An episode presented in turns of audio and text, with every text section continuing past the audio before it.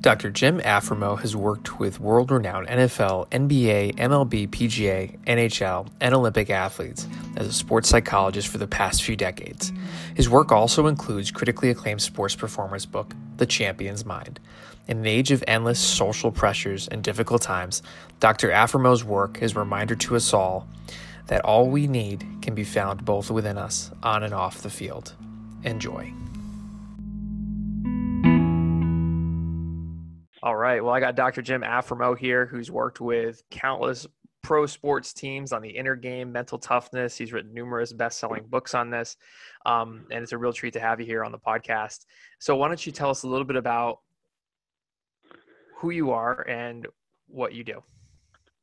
Yeah, thanks for having me on. Uh, it's a great opportunity uh, to speak with you, and then you know also uh, your audience. Um, so, I have a doctorate in sports psychology, and I'm also a licensed professional counselor. And right now, I'm in private practice.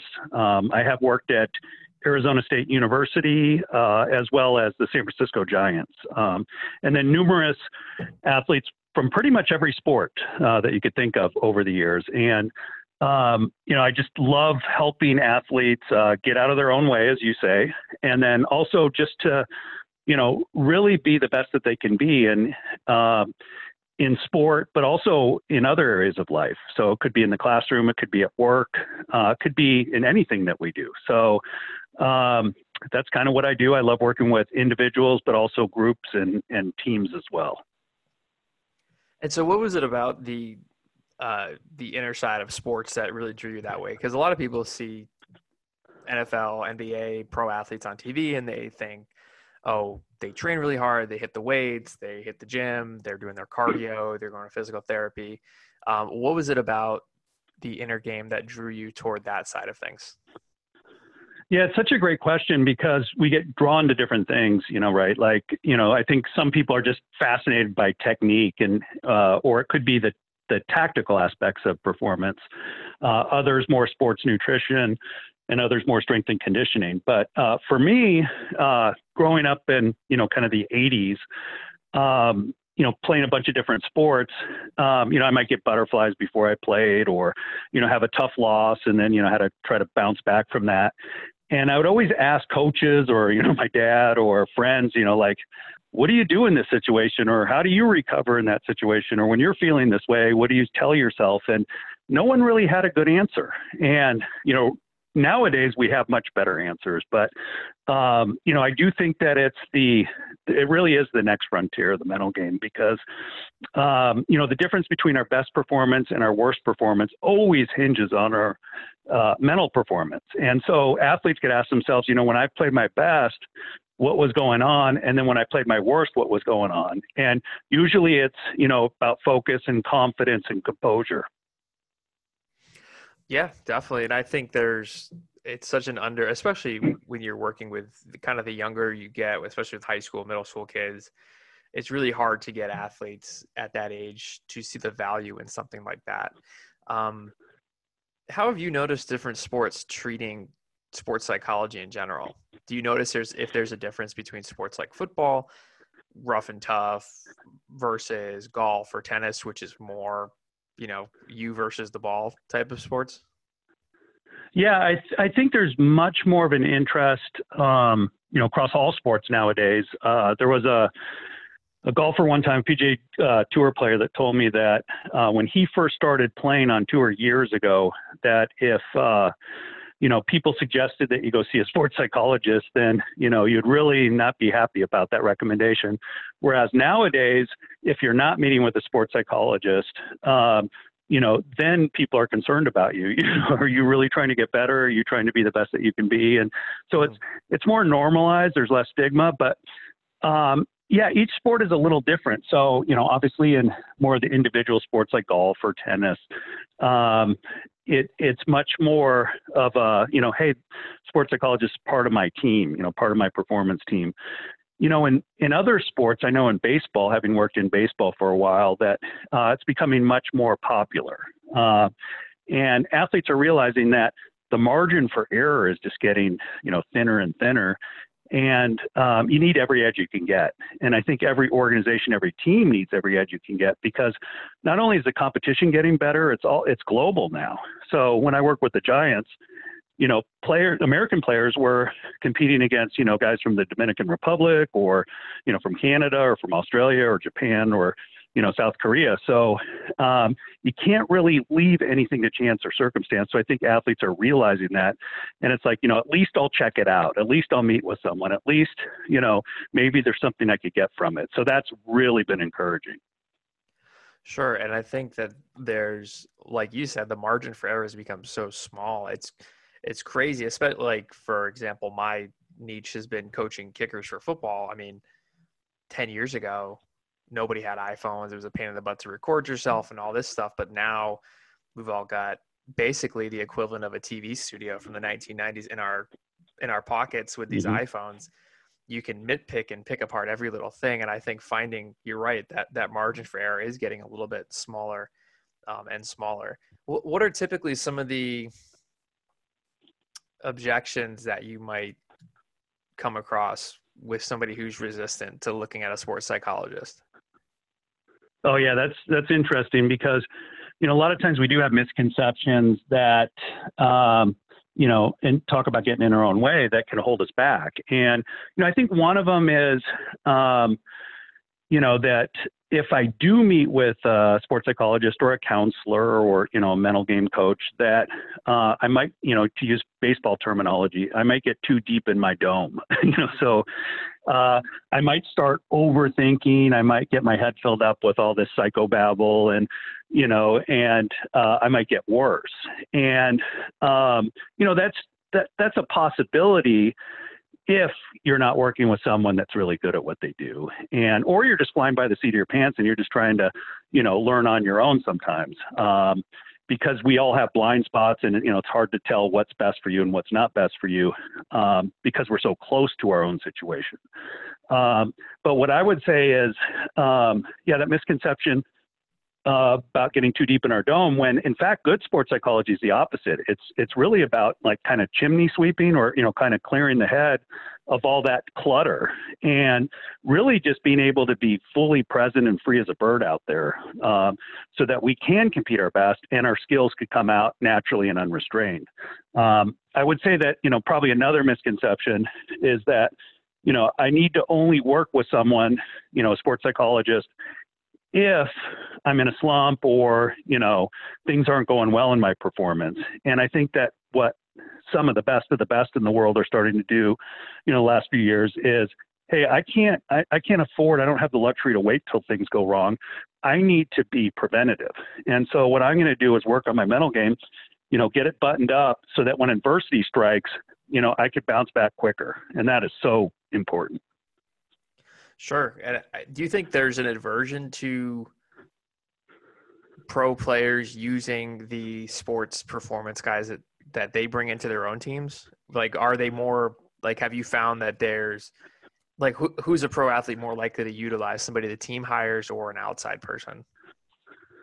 You know, I, I think probably more likely just whoever's more credible. Yeah. Um, you know, athletes are smart and, and, you know, they, they invest so much of their time and energy into being the best. And so when they kind of look around and think, okay, who could help? Who could really help me here? Um, if it's someone in house that you know, okay, this person has you know maybe a little bit of gray hair, or that you know they've been they've been in the trenches for a while um, you know, maybe I got, you know, just through word of mouth, like, hey, you know, go meet with this guy's really good. Um, you know, they'll give it a shot. If it's, you know, hey, looking at this guy, looks like he's straight out of the classroom, you know, and he, mm-hmm. he might not have worked with a lot of players before. I don't want him experimenting or, you know, her experimenting on me. Um, so there's that. There's also some of the confidentiality. Um, as you know, uh, each sports team, each organization, you know, kind of everyone knows everyone else's business. And so, um, which can be good because we, you know, we could look out for each other and help each other. But sometimes athletes just prefer, you know, hey, I kind of want to do this on my own. It's it really isn't anyone's business. Um, you know, it's more personal, and I want it to be confidential. So uh, I think there's pros and cons of both. Um, but um, I think having someone on staff is good because you know they get to be with you day in and day out, and so they could relate a little bit more to what you're, you know, what's going on and, you know, and, and kind of the, the mood or the tone of, you know, the clubhouse or the locker room. And so some of that stuff could help. It's also sometimes easier access if, you know, hey, this person is right around the corner or I could knock on their office door. So um, there's pros and cons to both, but um, I think the key is just for the athlete to give it a shot, to give it a chance to work.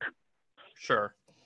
Yeah, I mean, I think that seems to be one of the, the noticeable traits of, of pro athletes that I've interacted with is, you know, are you, you know, are you going to respect my privacy? Are you looking to co-opt my fame for, for your own purposes and all this stuff? You're right. Like you don't, it's kind of that whole chicken or the egg thing. How do you get experience if you don't have experience? And, but, but they do definitely prefer the gray hairs. That's for sure.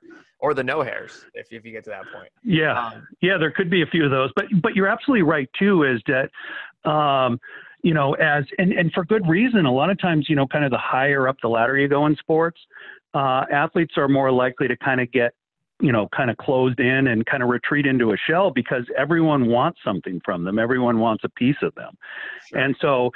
You know, it's it's it's important to do you know to protect your, your protect yourself and your time, but it's also important not to get so closed off that you're kind of you know, all on your own and that you don't have some other help uh, that's available. Do you see that? I guess not like loneliness or being a loner, but do you see? Do you see the pro athletes that you work with, or, or the more successful athletes, is is being okay with being a loner a, a typical trait you might find in somebody who um, is a high performer from a mental side? Yeah, well, I, I would say that uh, a lot of these guys are lonely. A lot of these guys are, uh, you know, when they travel, um, you know, they're, you know, staying in a hotel room for the, you know, X number of days in a row, or, you know, they they don't necessarily get enough time to go sightseeing or, you know, to explore kind of, you know, whatever town they're in. Um, and so um, or you know just maybe that part of that is that you know if i go out i'm going to get recognized. And so i think that you know a lot of these guys do feel a little bit isolated uh, a little bit disconnected. Um, and so having a go-to person uh, is important you know whether it's a sports psychologist or you know just a friend or um, you know another coach or uh, teammate is really important because you know it's a cold world out there when you're not playing well or when you're injured, and you know you never want to suffer alone. So I think that's important. Do you notice if there's a difference between the male athletes, male pro athletes that you work with versus female pro athletes that you work with on the likelihood of being of feeling lonely? Because I've read a couple studies, and it just seems like for whatever reason, young male athletes or young males in general are typically more okay with social isolation. Ironically, as as ironic as that sounds with coronavirus, many young males typically do that anyway. Um, at least according to the research. But w- what are some of the, the differences you notice between gender of athletes and loneliness? Yeah, di- differences, uh, you know, gender differences, and then also to kind of rewind a little bit, going back to, you know, types of players. You know, um, in terms of being more introverted or extroverted. What was fascinating for me in professional baseball is that uh, a lot of guys are more, you know, like maybe let's say a position player. Uh, they're more likely to be kind of an introvert and, you know, kind of have that, you know, they flatline it a little bit in terms of their personality because, you know, if you're playing 162 games in 180 days, you can't waste any energy. And so a lot of those guys are just, you know, kind of, you know, self-described loners in the sense that you know they're comfortable just grabbing dinner by themselves or you know watching a movie by themselves. You know even if they have a roommate they're they're kind of still doing their own thing. Um, in terms of you know getting back to your question about um, you know gender differences absolutely. I mean it, it, it's a generalization but uh, you know I, I do think that you know at least it's been my experience that most of the women athletes that i've worked with um, they're much more concerned with uh, connection, um, you know, being part of a team, um, and having family and friends, you know, as close as possible. And so, you know, being on the road, let's say, for example, for an LPGA Tour player, uh, I get a lot of calls saying, "Hey, I need a I need a dog with me, or I need a, you know, I need a pet, or I need, you know, uh, I need something because you know, just kind of going back to the hotel room, you know, especially after a you know a rough rough round." Um, and just kind of staring at the four walls, you know, that's that's that gets a little bit old after a while. So, um, I think women are better, you know, again, in general, at least in my experience working with female athletes, that, um, you know, they, they have a little bit more craving, but they're also better at reaching out. Um, and that's important too. I think a lot of times with male athletes, I nudge them to get out. Like, hey, you know, obviously you have a, you know, a three game or, you know, series, or you're going to, you know, this town or that town maybe go to a museum once, you know, or maybe, you know, maybe, you know, invite a, a, a teammate that you normally, you know, uh, wouldn't uh, out for dinner. And a lot of times they'll, you know, with a little nudging, they'll do that, and then they'll get back to me. You know, I'm glad I did that. That that was fun. That was better than just kind of hanging out by myself. Sure. Why do you think male athletes struggle to reach out more, or maybe it could just be a guy thing in general? Yeah, I think some of that is the guy thing in general, and then you know, kind of relates to what you were talking about earlier too, um, in terms of even sports psychology services, uh, because I think some guys look at it as you know, maybe either a a weakness or you know just showing a vulnerability. Um, I think uh, you know for some guys it's harder to say, you know what, I am feeling lonely. You know, like you know, let's go, let's go to a movie or let's go. You know, I think that you know they there's some fear that you know my teammates or whoever might be thinking, um, you know, what's the deal with this guy? You know, is he needy or is he you know um, is he not mentally tough? And you know, so there's some baggage around that. Um, but when I've talked with ex-athletes, it's amazing how many times they've they've mentioned that you know I really miss the camaraderie. Um, I miss being around the guys. You know, they also say I miss the schedule too. I miss kind of having something planned every day. Whereas when I'm working with athletes currently, you know, performing, a lot of times they're like, oh, you know, you know, just the schedule is, you know, it gets too much at times, and then you know, there might be like I need a break from some of my teammates, especially when we're around each other all the time. But um, so some of it is just appreciating what you got when you have it. Mm-hmm. What are some of the fundamental character traits of mentally tough athletes in your experience? You know, I I think that uh, competitiveness is number one. Um, it's not necessarily politically correct or necessarily something talked about in sports psychology, but some of the best athletes I've ever worked with, and we're talking gold medalists in the Olympics or, you know, all stars in baseball or, you know, all pro in football, um, don't necessarily love their sport. Um, you know, ideally, you know, we have that intrinsic motivation where I would do this for free, you know, or I would do this, you know, if I had, you know, 60 days to live or 30 days to live, I would play my sport every day because I love it that much. Um, but some of the best athletes I've worked with, it's just like, I just like to compete. I like to win. You know, I like to see how good I can get. Um, and I, I love to battle. I love to scrap. I, you know, I love to fight. And, um, you know, I hate losing more than I love winning. And so it's just that, you know, like I will not be denied attitude. And, um, you know, and because for some of these guys, it's like, you know, if you, um, you know, if you didn't have to play your sport, would you? And some of them say, no, I would do something else. And so that's, that's been kind of surprising to me, but, um, but they all want to win. They all want to compete. They all want to battle. Um, so I think that's a big, big, big character trait of these guys. Do you find that some guys, or at least early on, or, or athletes in general, do you find that some of them mix up their self worth as a person with their performance as an athlete? Yeah, I mean, I think we all do that. I, I, think men are probably a little more guilty of that. You know, uh, we're being tough on men today, but um, you know, just in terms of career and in terms of, uh, uh, you know, like I am what I do kind of deal. And um, I don't think it's possible, even though sometimes I'll say, you know, you, you know, your sport is what you do. It's not who you are. I, I, do think it is part of who you are, and it's not necessarily getting rid of that. And I don't think it's necessarily a good idea to completely get rid of that. I just think it's important to add in other things. And so, um, I definitely encourage athletes to, uh, you know, and again, this could be some of the nudging I mentioned earlier in terms of, hey, get out more, or pick up a hobby, or try something a little bit different, or you know, maybe reach out to someone that you haven't talked to in a while, um, to kind of flex some of their other talents, or you know, to to build new skills. And I think what is really helpful about that is they don't just see themselves as only an athlete.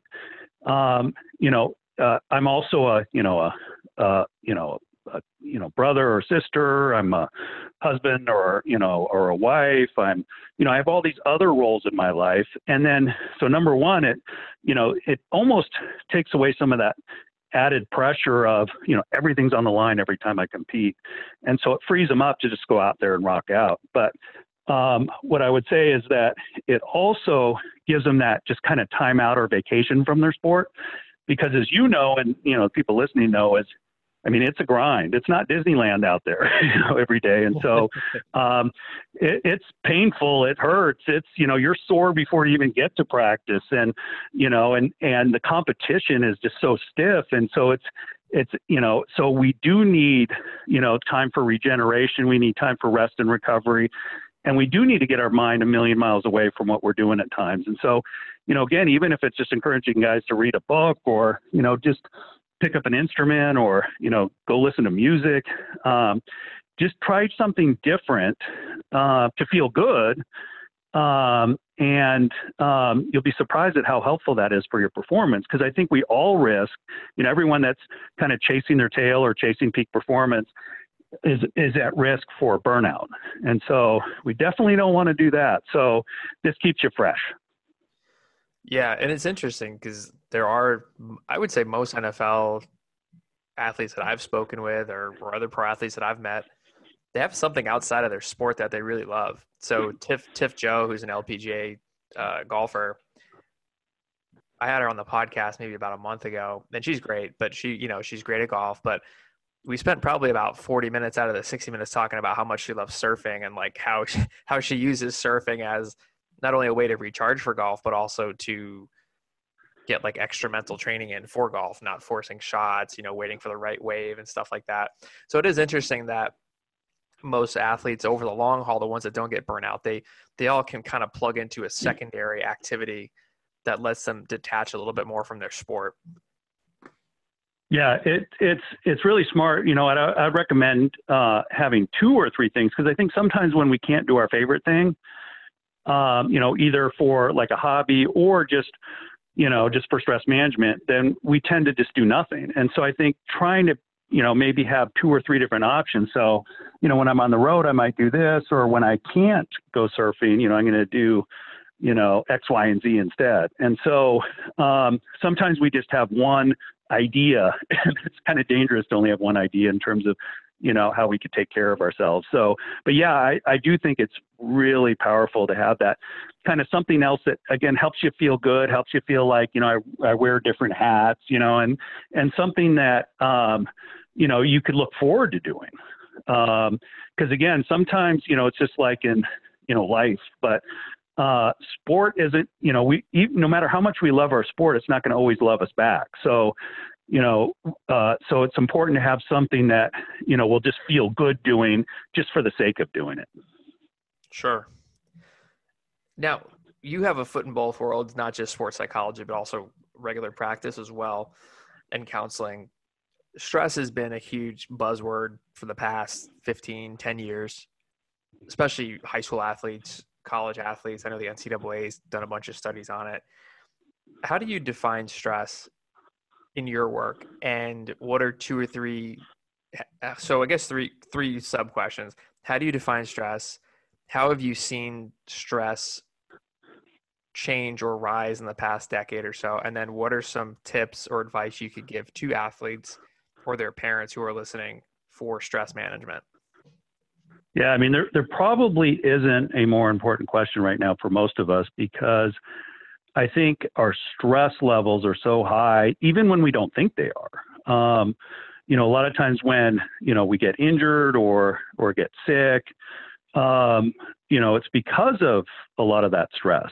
And um, you know, and a lot of us will say, yeah, I'm busy or I'm, you know, a little bit stressed, but I think our, you know, we're definitely more stressed than we probably would like to even admit. And uh, just with everything going on. And so for stress, I would kind of, you know, there's different ways to look at it, but I would say, you know, kind of a simple uh, explanation would be that there's an imbalance between, you know, kind of my skill level or, you know, my ability to kind of cope or handle the situation, and then the perceived magnitude of, of the challenge or the situation. So if I'm really confident in myself, like, you know, hey, I put in the work or, you know, have good skills and strategies, I have a lot of support, um, I have a lot of help, um, you know, and we're feeling really good about ourselves, you know, we might look at it as a challenge as just, you know, our situation is just like, okay, I can handle it. You know, it's bring it on, let's go.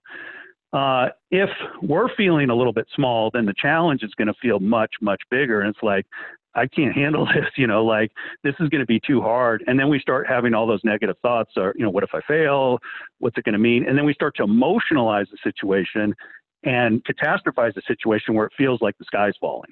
And so that's kind of how we get in our own way is whatever negative thoughts that we're having uh, seem much more powerful than they really are.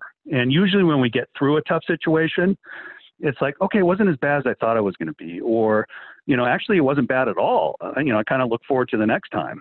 Um, now, in general, so there's you know there's stress from sport itself, and we talked about that a little bit earlier in terms of just the competition is you know like 20, 30, 40 years ago, you didn't necessarily need to be you know or even maybe five, ten years ago, you didn't need to really be on point with your nutrition necessarily. Um, I think when Kobe Bryant scored 81 points uh, in Toronto, I think he said he had. Uh, cheese pizza and or pepperoni pizza and and grape juice, you know, or grape soda.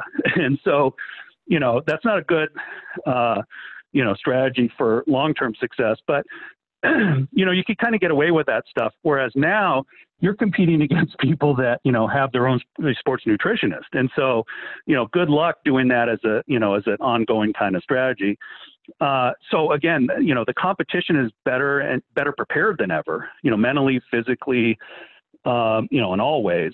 And then just life itself, um, you know, uh, just, you know, family and, and, you know, just a lot of times relocation, uh, moving from one team to another or one city to another.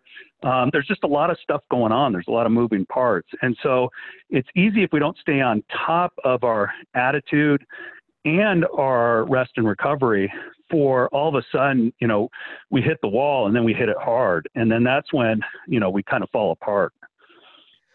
Sure. And I think there's a, you know, tipping into the outside of the sports world, social media obviously is one of the best and worst things that ever happened to humanity. I mean, that's how you and I connected, but it also, yeah. you know, there's, I guess there's kind of a, at least, so when I, t- uh, I've been a teacher for a little bit and when I talk to my students or when I think about it, kids today won't ever truly know what it's like to really mess up and not have somebody record it for for for end of eternity um, you know it used to be if you messed up in the 90s or early 2000s yeah people might remember the story but there's not going to be a video record or an audio record or a screenshot of that now it's it's actually weird if you don't take out your phone to film somebody when they're not looking at you or noticing that you're filming them. Um, and then there's kind of this debate over uh, has social media really changed athletes and how we think, or has it just made us more of what we already are? So, you know, is it just like neutral piping, or is it actually changing how we interact with one another. So I'm curious from your perspective, is uh, do you see social media changing how athletes train and think about their sport or is it just amplifying what they've already been doing yeah i mean it, it's definitely a tool that we could use uh, for our benefit or you know we can um, you know uh, use it against ourselves and hurt ourselves. And you know, uh, that's so we got to be smart with it. And um, and you know, I would say that for most athletes, you know, at least it's been my experience, uh, they probably are a little bit too concerned with you know kind of what's out there and um, you know, easy for me to say because if I go play golf, no one cares. you know, like my wife doesn't care, my daughter doesn't care. You know, it's just like, hey, did you have fun? You know, they don't care what I shot or you know, just hey, did you have fun today?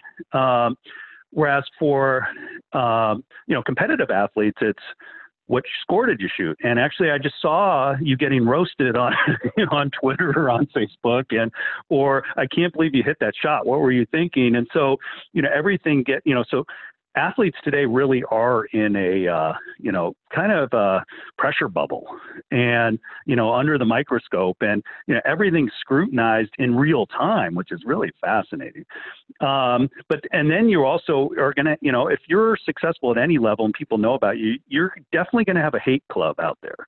No matter how successful or good you are there's going to be people that are going to say you're overrated or you know this or that. And um, you know, which is fascinating because sometimes the most popular athletes are also on the list of the least popular athletes. You know, so you know, like Tom Brady, you know, people love him or people hate him.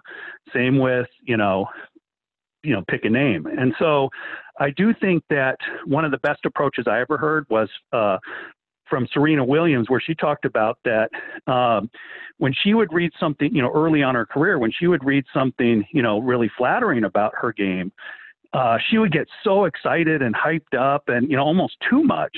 And then when she would read something that was you know just hey she's not that good or she's overrated it would really hurt her feelings or you know she'd want to be like hey that's not true or why would you write that? And so what she learned to do for herself is you know i'm just going to look through magazines and if i see you know article on me i'll cut it i'll cut it out for after my career or I'll just look at the pictures because she likes fashion. So, you know, I'll look at the pictures and oh yeah, I look good that day, and you know, kind of have fun with it, but not necessarily read what was written about her. Um, and then, you know, in her way of dealing with expectations is just to always remind herself that hey, look, I'm playing for myself. And, you know, my expectations now are to see how deep I can go in the history books and then how much fun I could still have playing this game that I love. And so I think she has a really good head on her shoulders and is a good model for handling, you know, uh, you know, most of the criticism out there. She might make a few mistakes, you know, at times like we all do.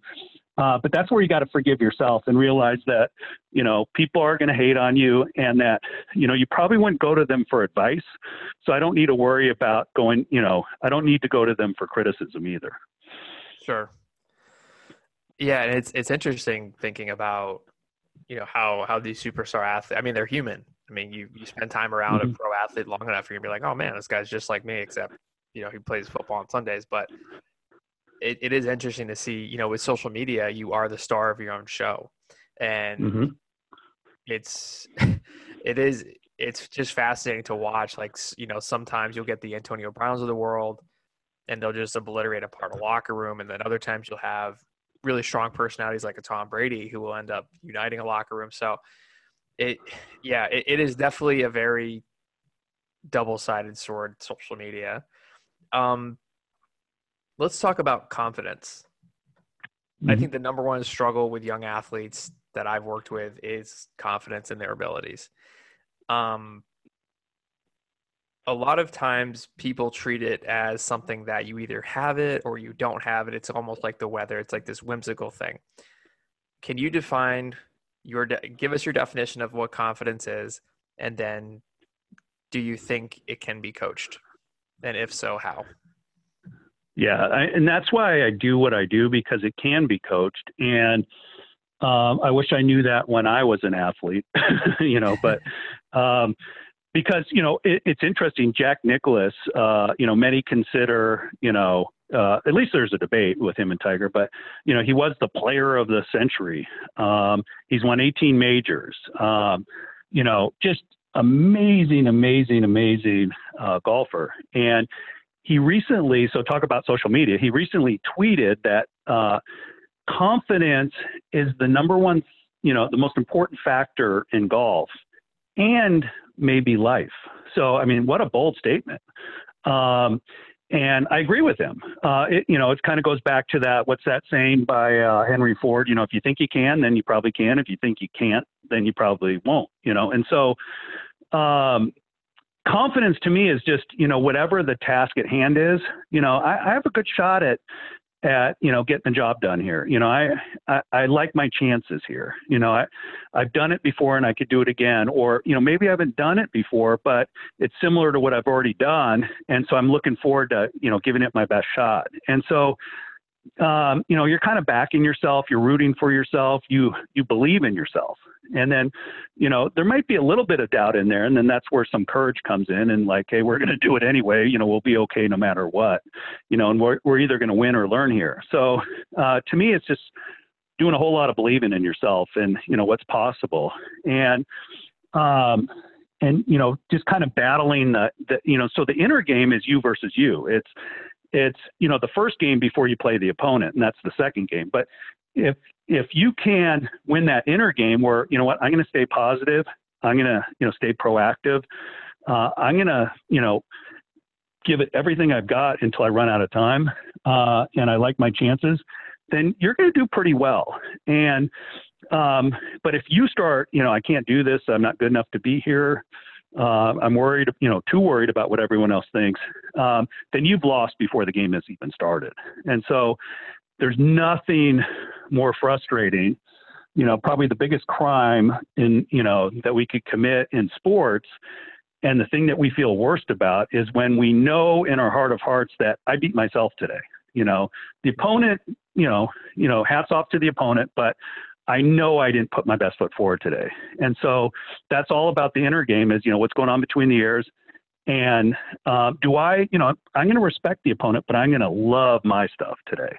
Mm-hmm. And that's hard to do because, you know, which is fascinating, you know, in terms of the mental game overall, is that we all have a built in negativity bias. You know, that's just how our brain developed uh, for survival and, you know, to keep us safe.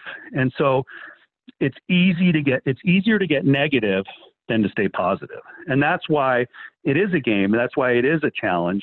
Uh, that that's why it is something that we need to keep working on instead of, okay, I'm confident now, uh, or I'm playing good now, so I don't need to worry about the mental game. You know, and the mental game we need to get our reps in every day, and you know, just even for a few minutes. So daily mental skills training is key. Sure, and I think looking at yeah, I mean, when when you notice when you're around like a really good athlete and they they turn it on, it's like wow. Um, and I and I think it's just like like you said, it's just being present. You know, focusing on that task at hand, and it's not something that you like you have or you don't have. It's like you always have to continue to go back to it. It's a process, and I think that's most frustrating for a lot of younger athletes because everything you look at is instant this, instant that you know, it's called Instagram for a reason. If it was called Process, mm. I don't think anybody would use it. It'd be too boring. yeah, so, it would be too. But, oh, yeah, and, I have to continually work at this. No. Um, so there's a great book uh, by I don't know if you heard of her. I think her name is Annie Dukes or Duke, but it's called Thinking mm-hmm. And so she, former poker player, and mm-hmm. she kind of got sick of people equating sports and life with chess, saying that in chess, there's virtually ev- there's virtually a right and wrong move for every play that you do. A pawn is always going to mm-hmm. be a pawn. A rook will always do what a rook does, etc. And there's no there's very little luck or chance in that. Whereas with poker, you're making decisions with incomplete information, which is what she calls a bet. And so, one of the things she explores in her book, and I would recommend that to anybody listening, is you know why are we so uncomfortable with luck in our lives. You know if like so for example you would never it, you you might hear athletes at press conferences say oh well i got lucky today i guess you know they're kind of feigning humility. Um, but I, I guess what i'm curious about is how how do you see or how do you coach your athletes on chance in sports? Because since it's all played by humans it, you're never going to totally eliminate luck or, or, the potential of something going wrong from your you know you could do all the reps you could work really hard have the perfect diet and still fall short so how do you coach your players around things like luck yeah, I mean that's definitely an uncontrollable, and sometimes we get good luck, and then other times dumb luck. And you know, the dumb luck could be a bad call, uh, an injury, you know, a, a bad bounce. Um, and you know, it's easier said than done, but you got to take those in stride. And I almost look at it as, um, you know, when we when something happens unexpected, um, that you know, no one's ever going to play perfect. Um, but we can have an almost perfect response when something doesn't go perfect perfectly well. And so that that should be our focus. That's our job is okay, you know, I'm going to try to be world class at what I do, but I'm also going to be try to try to be world class at when things don't go as well as I want. And right. so take pride in that. You know, yeah, I got my teeth kicked in today or, you know, our team got uh, you know, got got our clocks cleaned today. Um, so what we do next is what's really going to define us, not what happened today or you know what happened there on the field. And so take pride in being a comeback specialist. Take pride in rolling with the punches. Take pride in you know not necessarily getting two up or two down. Um, and so I think that's really important. Um, in the moment, a lot of it is just learning to laugh it off. Um, I've you know been fortunate enough to be around some amazing athletes, and so um, one of the things that I've found is that they're extremely optimistic, and so you know, uh, one uh, all-star baseball player, he would strike out, go back into the dugout, and say, "Man, I'm going to get that pitcher next next at bat." And then let's say he's, you know, would get out the next time at bat, he would come back in the dugout and say the exact same thing. Oh man, I can't wait for my third at bat. I'm going to get him next time. And you know, he would do that until he ran out of at bats. And you know, that to me is, you know, that again, that's the mental game is, you know, how good can we be when things aren't going in our favor? And when you really think about it, which I love this question I'll ask athletes is, do you have anything to lose by thinking that way? You know uh, is there anything really to lose by thinking that way? And you know no one after a game or after a season is going to look back and say oh i wish i was more pessimistic out there or i wish i you know I, I wish i was more realistic out there or you know or even negative out there. And so you know there's nothing you know to lose by being you know almost psychotically optimistic and positive during a game. Um, Dusty Baker uh, had a chance to ask him about his approach to managing, and you know he's uh, you know, just a, a, great career as a player in baseball, but then also an amazing manager for a bunch of different organizations. And, you know, he said that he always look for he always looks for something good to happen during a game. So, you know, if we're down by five, hey, there's still four innings left, you know, or, you know, like the other team hits the ball hard, you know, like, you know, let's make a good play, you know, so he's always kind of rooting for the ball, rooting for it to, you know, to help them. And when something doesn't go well, you know, it's kind of like, okay, you know, we, we still have another at bat or we still have another inning. And so, um, to me, that's, you know, that's what it's all about. Now, when we can be a little bit more so-called realistic or maybe even a little pessimistic would be for training and preparation. You know, like, am I sure I'm doing everything I should be doing? You know, is there anything more I could be doing? Am I getting the rest that I need and, you know, the nutrition that I want? And so, you know, be a little picky and, you know, maybe a little bit hard on yourself in you know preparing for a performance but in the game it's just like you know i'm going to keep believing in myself until you know until the final whistle mm-hmm. gotcha yeah i mean it's almost like like let's i was just working with a kid the other day and he you know talented kid just kind of doubts himself from time to time and i said you know, let, us get you to the point where you're missing because you're too cocky instead of missing because you're questioning yourself too much.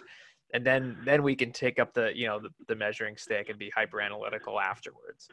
Um, well, yeah. Yeah. Can I, can I chime in? Cause it's such a, such a key point you just made there. Um, you know, err on the side of being, you know, I, I don't necessarily agree with the idea of overconfidence, but um, I, I, think it's something else. I think confidence again is just I know I could get the job done, and um, and so. But whenever I bring up confidence to a coach or an athlete or a parent, the immediate response I get back is, "Well, I don't want to be cocky." And yeah. isn't that fascinating? It's really fascinating that uh, you know we have to make sure that people understand that you know that well no one ever said you were cocky or you know and i would say the people that worry most about being you know like i don't want to come across as cocky probably need to be cockier you know what i mean and so it's the people that you know maybe you know maybe there are a few players that come across as like I'm bigger and better than you, and you know maybe they need to to- be told that okay off the field you're not. you know, keep thinking that way on Right, the field. yeah. But you know, you put your pants on just like you know one leg at a time, just like we all do. So I think that Right. perspective is important. But in terms of like when it's showtime, I mean, if you don't think you're the best one out there, um, then don't go out there. Now, the kind of getting back to what you were saying earlier about social media and then also just the, you know, kind of we want instant results.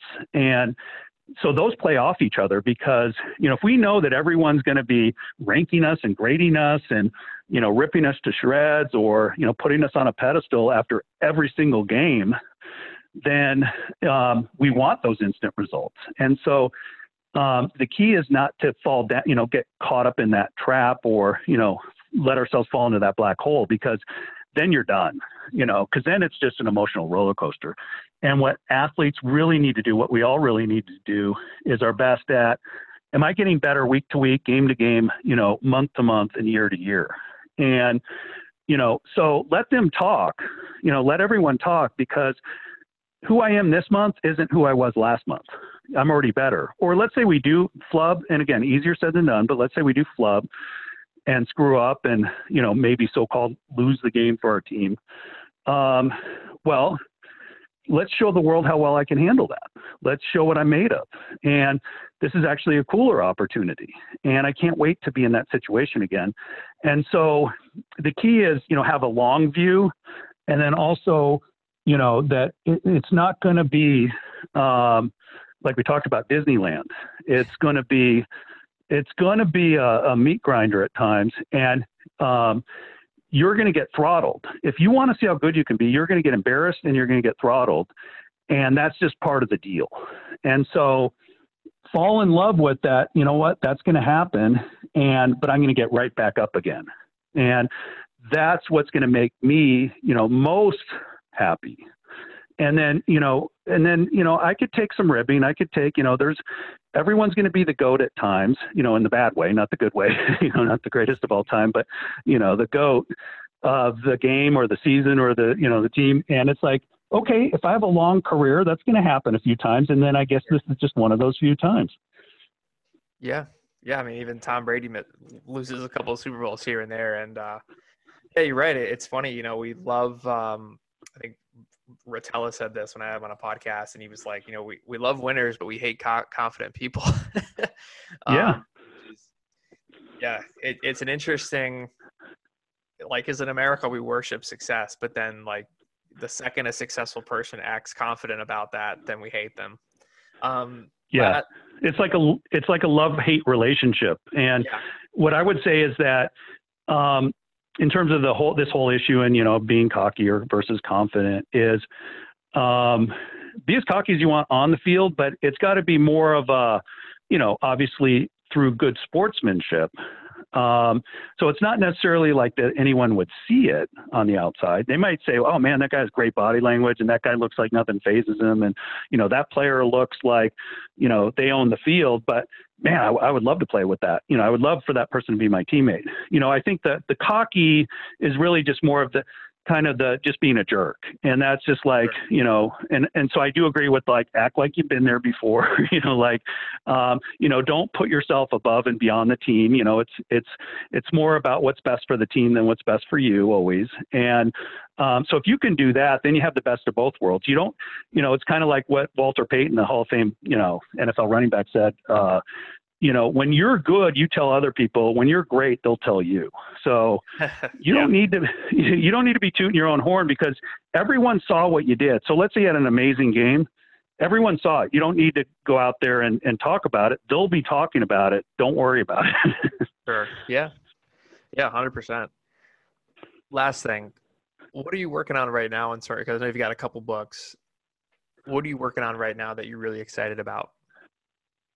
Yeah. So uh, with Dave Kearney, uh, co-created the Champions Mind app, and uh, Dave is a, a, businessman and you know kind of just amazing person uh, that wants to help others and you know really uh, you know start like you know uh, the way i would put it is that the mi- mindset is the next frontier and he wants to be a part of that. I obviously want to be a part of that. And so how can we reach the most people and help the most people?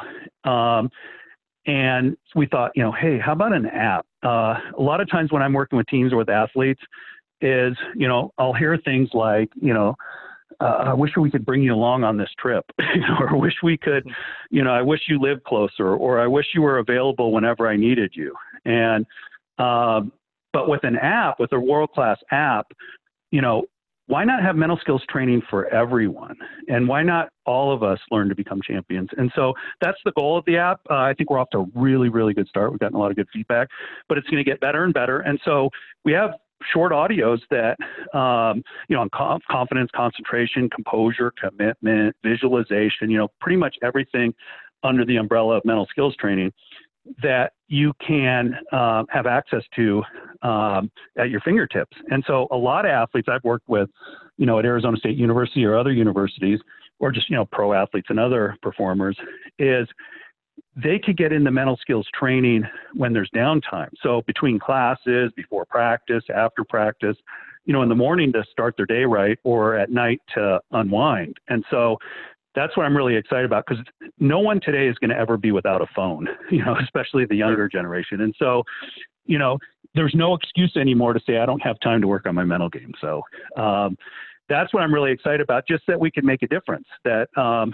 because I wish, you know, one of the reasons I'm so passionate about uh, mindset and, you know, sports psychology is because I wish I learned this when I was younger. It would have helped me in school, it would have helped me in sport, and I just would have had more fun. And so we can't, um, you know, I'm ne- definitely not going to be able to run the ball like Walter Payton or, you know, pick your favorite player. And, you know, I, I'm definitely not going to throw the ball like Tom Brady, but I can learn to think like them. You could learn to think like them and there's no excuse for us not to. So that's what really excites me. Awesome, man. One second. We're going to pause that right there.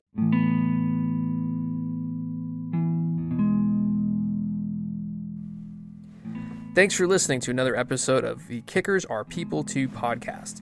If you like this episode, or even better, if you didn't like it, please drop us a review on iTunes so we can get better for everybody else.